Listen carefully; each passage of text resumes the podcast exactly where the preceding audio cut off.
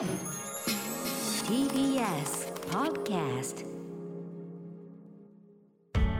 発信型ニュースプロジェクト。TBS ラディオ905-954おぎゅうえちきセッション。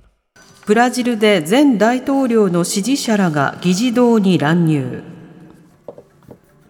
ロイター通信などによりますと8日ブラジルの首都ブラジリアの連邦議会と最高裁判所大統領府の敷地にボルソナロ前大統領の支持者らおよそ3000人が侵入。一部が破壊行為に及び200人以上が拘束されたということです。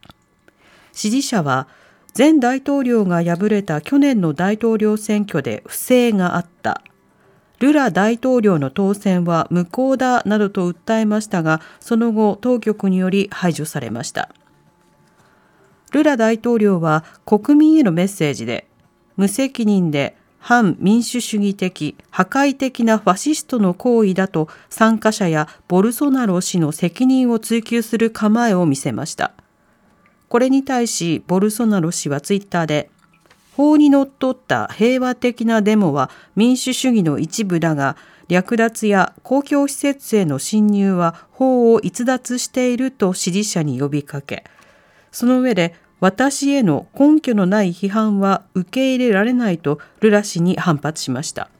TBS の世論調査、防衛費増税反対71%。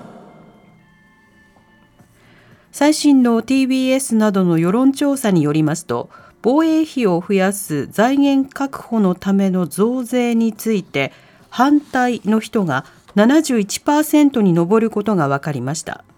またこの世論調査で来年度から5年間の防衛費を43兆円に増額する政府方針については賛成が39%反対が48%防衛費増税を行うのであれば、岸田総理はその前に衆議院の解散総選挙を行い、国民に是非を問う必要があると考える人が76%と、必要はないの17%を大きく上回っています。岸田内閣を支持できるという人は先月の調査から3.2ポイント上昇し37.4%。一方、支持できないという人は2.5ポイント低下し59.4%でした。内閣支持率は先月まで6ヶ月連続で低下していましたが、下げ止まった形です。鳥インフルエンザによる殺処分数、過去最多を更新する勢い。茨城県によりますと、昨日、城里町にある養鶏場で100羽を超える鶏が死んでいるのが見つかり、その後、遺伝子検査で一部に高病原性鳥インフルエンザの感染が確認されました。県は今朝からこの養鶏場で飼育されている鶏およそ93万羽の殺処分を行っています。農林水産省によりますと今シーズンの処分数は全国でおよそ998万羽に上り、2020年秋から2021年春にかけての987万羽を超えて過去最多を更新する見込みだということです。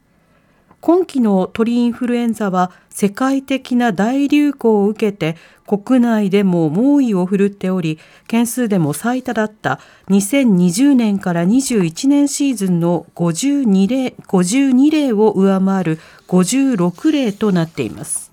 中国のゼロコロナ政策事実上の終了に中国は8日、新型コロナの感染拡大を防ぐために外国などから中国本土に入る際に義務付けていた隔離措置を撤廃しました。本土と香港の間も同様に隔離なしの往来が可能になり、感染を徹底して抑え込むゼロコロナ政策は事実上終了しました。また、中国の国営通信新華社は8日、政府がゼロコロナ政策を大幅に緩和したことについてその経緯を解説する記事を配信。記事によりますときっかけとなったのは去年11月10日に共産党の習近平総書記が主催した最高指導部の会議でオミクロン株の流行などにより感染をゼロにすることが難しく貿易の社会的コストと代償が大きくなったことが背景にあるとしました。こうした中、日本政府は中国に対する水際措置をさらに強化し、マカオからの直行便での入国者に対しても陰性証明書の提出を求めることなどを発表しています。ロシア軍がウクライナ兵600人以上を殺害と発表。ウクライナ側は被害を否定。ロシアのプーチン政権によるウクライナ軍事侵攻。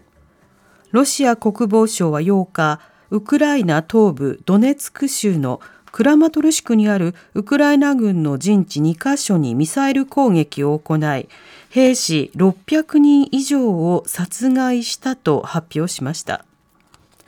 ドネツク州のマキーウカでロシア兵89人が死亡した1日未明のウクライナ側への攻撃、ウクライナ側の攻撃への報復だとしています。しかし、ウクライナ軍の報道官は、民間施設は損傷したものの軍に被害はなかったと否定。ロイター通信もクラマトルシクにある軍が使用している建物で人的被害は確認できていないと伝えています。成人年齢引き下げ後初の成人の日。今日は成人の日です。去年4月に成人年齢が18歳に引き下げられましたが、受験勉強などの時期と重なることなどを理由に多くの自治体が18歳や19歳を式典の対象にしておらず東京23区ではすべての自治体が20歳だけを対象に式典を行うことにしています。千葉県浦安市では式典を東京ディズニーシーで開催。アンケート結果などを踏まえ式典の対象は20歳としているほか横浜市も対象は20歳のみで、成人の日を祝う集いから20歳の市民を祝う集いに名前を変えました。